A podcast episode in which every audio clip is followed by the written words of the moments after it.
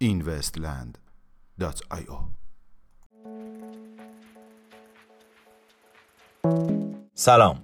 با این وستیدی یک شنبه 22 اردیبهشت ماه 1398 در خدمت شما هستیم.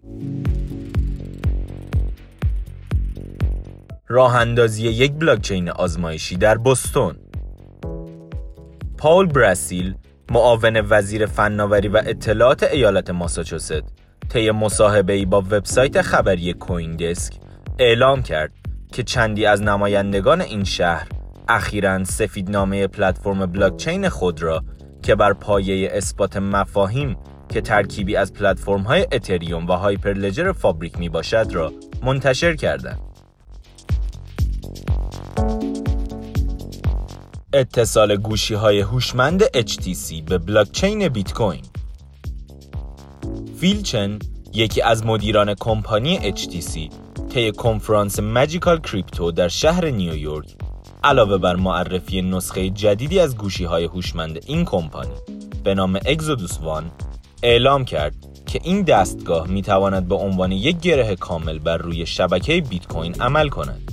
بدین معنی که کاربران این گوشی قادر خواهند بود تا تمام اطلاعات بلاکچین بیت کوین را در دستگاه خود ذخیره کنند. ممنوعیت استفاده برخی از رمزارزها در هند. به گزارش سایت خبری کام بسیاری از مبادله کنندگان رمزارزی در کشور هند به دلیل شایعات اخیر مبنی بر ممنوعیت حکومت این کشور برای استفاده از برخی از رمزارزها اظهار نگرانی کردند. پیشبینی کمپانی کانکورد جنیوتی شرکت مشاوره مالی کانکورد جنیوتی بر اساس تجزیه و تحلیل های اخیر بازار پیش بینی می کند که قیمت بیت کوین تا سال 2021 به حدود 20 هزار دلار خواهد رسید. افزایش قیمت آلت کوین ها به همراه بیت کوین